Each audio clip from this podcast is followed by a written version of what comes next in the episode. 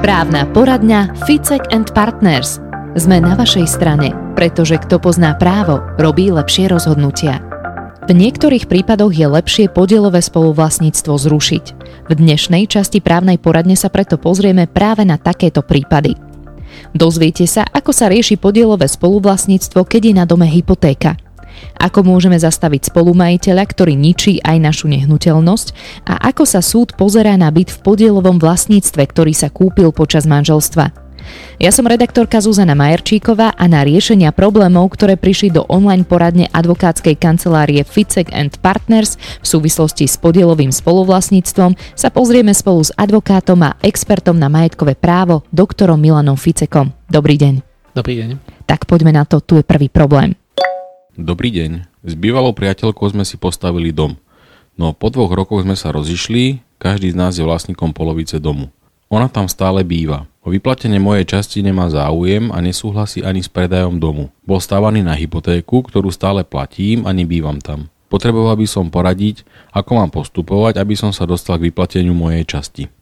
Pán Ficek, čo sa dá v takejto situácii robiť? Toto sú situácie, ktoré sa stávajú pomerne často, aj keď sa partneri rozídu. A je to často problém v tom, že ani jeden z nich nemá dostatočnú bonitu na to, aby vyplatil toho druhého, alebo teda môže to byť prípad, že jeden sa jednoducho nechce vysporiadať, lebo užíva nehnuteľnosť a nemá prečo sa vysporiadať, pretože jednoducho on tam žije a, a nemá záujem. Niekedy sú tam spory, niekedy sú tam nezhody, ktoré spôsobujú to, že oni vôbec nedokážu medzi sebou ani komunikovať tak vtedy to je ťažšie sa vysporiadať. Pokiaľ sa nebude chcieť e, táto jeho bývalá priateľka s ním dohodnúť, tak nezostane mu nič iné, len podať to na súd a žiadať, aby súd rozhodol o tom, že sa zruší a vyporiada podielové spoluvlastníctvo. A ako je to v rámci podielového spoluvlastníctva, keď sa na nehnuteľnosť spláca hypotéka? Tá hypotéka, ona je spojená s tou nehnuteľnosťou cez to záložné právo ale v realite ona s tým podielovým spoluvlastníctvom nemá veľa spoločného, pretože súd by v rámci e, vysporiadania neriešil hypotéku, on by riešil práve tú nehnuteľnosť, ten dom alebo byt. A môže sa stať, že sa vysporiadajú v rámci tej nehnuteľnosti, či už teda dohodou alebo súdnou cestou, ale hypotéka stále zostane na obi dvoch. To sa stáva. Dokonca aj keby urobili predmetom súdneho konania tú hypotéku, tak pre banku také rozhodnutie o tej hypotéke nie je záväzné, lebo banka nie je účastníkom toho súdneho konania. Bol by to len nejaké súdne rozhodnutie, ktoré by oprávňovalo potom neskôršie toho jedného zo spoluvlastníkov, ktorému nepripadla hypotéka, aby sa domáhal nejakej náhrady za to, že napríklad ju stále platí, lebo banka, ona nepovie, že mne to stačí od jedného. Jednoducho, ak jeden nebude stíhať platiť, tak oni pôjdu a budú žiadať e, splátky od toho druhého. Bez ohľadu na to, že existuje nejaké súdne rozhodnutie o tom, že hypotéka má patriť iba jednému z nich. Takže na to si treba dávať veľký pozor a keď sa uzatvára nejaká dohoda, tak si ošetriť aj to, že ako prejde toto spoludlžníctvo e, z jedného priateľa na druhého. Veľakrát sa stretávame práve s takými dohodami, že sú nedostatočne ošetrené a povedzme, že prejde spoluvlastníctvo na dome alebo na byte, ale nevysporiada sa hypotéka. A čo je potom veľký problém, lebo stále zostane tá povinnosť splácať aj na tom druhom partnerovi. Ono v podstate, keď si dvaja berú hypotéku, tak asi nerozmýšľajú nad tým, že potom neskôr možno ten vzťah nevíde a že budú si ju musieť nejakým spôsobom deliť. Takže naozaj, že odporúčate, že písomne si dať možno medzi sebou spísať nejakú dohodu, že ak by sme sa náhodou rozišli, tak budeme to mať takto delené? Áno, presne to je o tom, že oni nerozmýšľajú v tom čase, že asi pravdepodobne sa budeme, možno sa rozídeme, možno sa nerozídeme. A ja by som povedal, že ešte lepšia možnosť, ako by sa to dalo ošetriť, je, že každý si zoberie hypotéku iba na seba a spláca si iba svoju časť. To znamená, že keď kúpia nejakú nehnuteľnosť e, pol na pol, nepôjdu do podielového spoluvlastníctva, čo sa týka hypotéky, alebo teda spoludlžníctva, ale budú to riešiť tak, že uvedem príklad. Nehnuteľnosť má hodnotu 150 e, tisíc, jeden si zoberie vlastnú hypotéku na 75 tisíc, druhý si zoberie vlastnú hypotéku tiež na 75 tisíc a každý si ju spláca sám. A keby náhodou v budúcnosti došlo k nejakému problému, tak každý má svoju hypotéku a každý má aj svoj podiel. A potom sa nebudú musieť vysporiadavať e, k tej hypotéke, pretože stále budú mať tú svoju. A nestane sa to, že, že jednoducho banka povie, ale my nezoberieme priateľa do tohto úverového vzťahu samého, pretože nemá dostatočnú bonitu. Jednoducho on bude mať svoju vlastnú hypotéku a ona svoju vlastnú. A banky sú prístupné na takéto, že keď sa ide kupovať treba z nehnuteľnosť, má byť teda na hypotéku, že si to zoberie každý osobitne? Nie je to vylúčené, lebo oni budú kupovať vlastne každý sám ten podiel, takže ideálne samozrejme je to riešiť v jednej banke.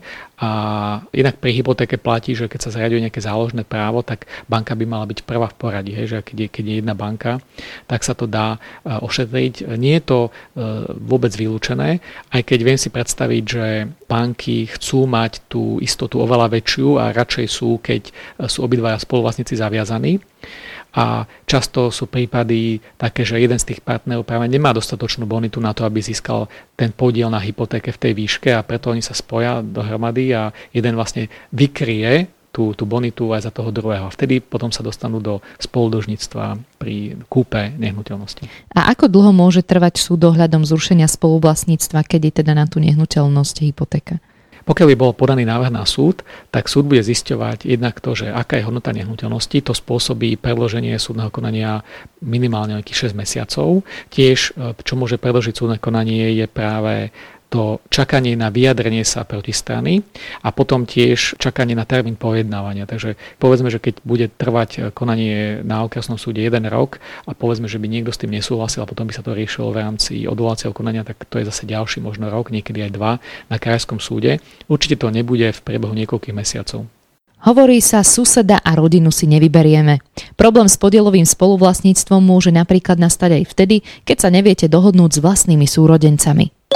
Dobrý deň, chcem sa opýtať, čo môžem urobiť. Sme štyria spolumajiteľia rodinného domu po rodičoch. Jeden z bratov tam býva, ale dom zadržuje a neudržiava. Poslali sme mu doporučený list výzvu na uplatnenie predkupného práva. To isté sme poslali aj druhému bratovi. Čo máme urobiť, ak sa stanovenej lehote dvoch mesiacov nevyjadria a dvoja spolumajiteľia chceme tento dom predať? Ďakujem. Pán Ficek, ako sa dá postupovať v tomto prípade? Ak sú spoluvlastníci viacerí a dvaja sa vedia dohodnúť a dvaja sa nevedia, alebo teda je tam minimálne nejaký jeden, ktorý sa nevie dohodnúť, tak nie je možné e, to riešiť tak, že sa predá celá nehnuteľnosť, pretože tento jeden alebo títo dvaja to vlastne zablokujú. Takže ak tam nie je žiadna dohoda, tak e, jediná možnosť, ako to vyriešiť, je práve cez súdne konanie a môžu potom dvaja spolumajiteľia predať celý dom, aj keby ďalší dvaja nesúhlasili, ale ten dom je treba zničený a jednoducho náklady sa neplatia, že sú tam takéto dôvody. Pokiaľ by e, chceli títo dvaja predať, tak môžu maximálne predať svoj podiel a tiež treba myslieť práve na to predkupné právo, ale podľa tohto oni poslali práve výzvu na uplatnenie predkupného práva, takže si splnili svoju zákonnú povinnosť. Len je otázka, že kto kúpi podiel, aj kto kúpi polovicu domu, keď je povedzme zničený, hej, keď treba dávať nejaké ďalšie náklady. Takže buď sa to predá, ale za veľmi nízku sumu, alebo sa to jednoducho nepredá, lebo nikto to nebude chcieť kúpiť. A môžu dvaja spolumajiteľia predať svoje podiely nejakej tretej strane, keby bol ten dom nedeliteľný? Pokiaľ by bol nedeliteľný, tak môžu predať tie podiely, dá sa to, zo zákona to nie je vylúčené, len samozrejme, ak som povedal, že so, s uplatnením toho predkupného práva. A keby bol deliteľný, tak to je vlastne tá istá situácia, pretože tí noví spoluvlastníci, ktorí by to kúpili, tak by následne mohli požiadať súd o zrušenie spoluvlastníctva práve tým spôsobom, že rozdelenia. Ja sa práve že obávam toho, že, že ak sú takéto situácie, že jednak nedôjde k predaju nejakej tretej osobe a nedá sa to nejako inak vyriešiť, len tak, že sa podá návrh na súd a tam sa bude žiadať, aby tento spoluvlastník, ktorý užíva túto nehnuteľnosť, e, vyplatil e, ostatných, alebo ak nemá peniaze, aby sa tá nehnuteľnosť predala. Máte nejaký právny problém? Povedzte nám, čo vás trápi a my vám poradíme. Kliknite na www.ficek.sk a napíšte nám o vašom prípade cez našu online poradňu Ficek and Partners. Sme na vašej strane, pretože kto pozná právo, robí lepšie rozhodnutia. Aký je rozdiel medzi bezpodielovým spoluvlastníctvom a podielovým spoluvlastníctvom? Tak to si vysvetlíme na nasledujúcom prípade. Manželka má mimo manželský vzťah už skoro rok. Všetko sa to vyriešilo tým, že odišla žiť k dotyčnému, ale po štyroch mesiacoch sa vrátila domov. No a ako dôvod návratu uviedla, že jej strašne chýbala naša maloletá dcéra. Mali sme dohodnutú striedavú starostlivosť, takže ako úplne pravý dôvod to podľa mňa nie je. Neviem, či je to podstatné, ale manželka je veľmi chorá a rakovinu. Nedá sa mi žiť pod jednou strechou a tak som jej navrhol, že predáme byt, ktorý vlastníme podielovo 50 na 50, pôjdeme každý svojou cestou a že potom môžeme riešiť rozvod. Nesúhlasí s tým, vraj ona nebude mať financie na kúpu a následné financovanie jej nového bývania a jej návrh je najprv rozvod a potom delenie majetku. Ja si myslím, že svojim návrhom chce len získať čas, keďže po rozvode máme 3 roky na majetkové vysporiadanie. Nedá sa mi s ňou nejak dohodnúť. Prosím o radu, či neexistuje nejaký spôsob, ako hneď po prípadnom rozvode dotlačiť manželku k predaju bytu a následnému vysporiadaniu. Vopred vám ďakujem za odpoveď. Pán Ficek, aké by mohlo byť riešenie v tejto na prvý pohľad neriešiteľnej situácii? No najskôr by som, eh, my sme mali vyriešiť to, že či je ten eh, byt v podielom alebo bez podielom spoluvlastníctve, lebo v otázke sa píšem, že je eh, v podielovom, ale neskôršie hovorí, že, že má 3 roky na vysporiadanie majetkové, čo je teda, predpokladám, že myslel na bezpodielové spoluvlastníctvo. Ale môžeme si rozobrať obidve situácie, že ak by tá nehnuteľnosť bola v podielovom spoluvlastníctve, tak vôbec nemusí čakať na rozvod, pretože e, rozvod nie je podmienkou toho, aby sa vyporiadali podielovo alebo z podielového spoluvlastníctva. Ale ak e, je to v bezpodielovom spoluvlastníctve, tak potom nie je možné sa vyporiadať skôr, ako dôjde k rozvodu manželstva. Iná možnosť, ktorá je, je predať tú nehnuteľnosť ešte počas manželstva. Ale na to, aby sa táto nehnuteľnosť mohla predať počas manželstva, tak je potrebný súhlas obidvoch manželov a ten súhlas sa nedá vynútiť ani súdnou cestou. Takže najskôr by mal prebehnúť rozvod a potom by sa malo e, vyriešiť vyporiadanie toho bezpodielového spoluvlastníctva. Stretávate sa možno často, že ľuďom nie je úplne jasný ten pojem podielové a bezpodielové spoluvlastníctvo manželov? Áno, často sú to prípady, že sú partneri, dvaja, kúpia si spoločnú nehnuteľnosť, kúpia si ju do podielového spoluvlastníctva, následne sa zosobášia a hovoria, máme spoločnú nehnuteľnosť a nerozlišujú, že či to je podielo alebo bezpodielové spoluvlastníctvo. A tam je práve rozdiel v tom, že kedy sa môžete vyporiadavať, lebo vy sa pri bezpodielovom spoluvlastníctve nemôžete vyporiadavať, pokiaľ stále to bezpodielové spoluvlastníctvo trvá. To zase neplatí pri tom podielovom, tam sa môžete kedykoľvek vysporiadať, aj keď ste manželia, aj, aj to je možné.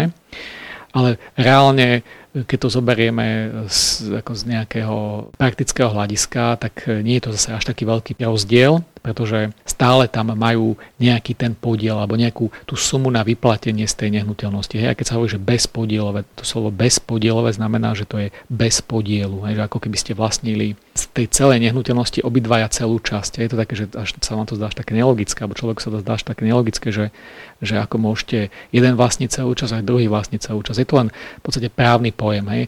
Len dôležité je potom to vysporiadanie a tie, tie spôsoby, že ako by sa postupovalo, keď by sa to vyporiadavalo, pretože je rozdielný postup pri bezpodielovom a pri podielovom spoluvlastníctve. Keď sa ešte vrátime k tomuto prípadu, ktorý sme tu mali, tak eh, klient píše, že vlastne manželka má rakovinu, majú aj maloleté dieťa. Bude sa potom pri vyporiadávaní pri tom podielovom spoluvlastníctve prihliadať aj na tú maloletú dceru, prípadne na to, že je tá pani manželka chora? Môže to byť práve ten dôvod hodný osobitného zreteľa, pre ktorý súd môže povedať, že nevyporiada to podielové spoluvlastníctvo, ale zase hovorím, že malo by to byť e, e, objektívne posudzované. To znamená, že zase keď má niekto dieťa a dokonca v tomto prípade to dieťa bolo zverené do striedavej starostlivosti, čo je rozdiel oproti tomu, ak by toto dieťa bolo zverené iba matke, Samozrejme choroba, ak bráni e, výkonu povolania a nemá možnosť si nájsť príjem, tak tiež môže byť dôvodom hodným osobitného zreteľa.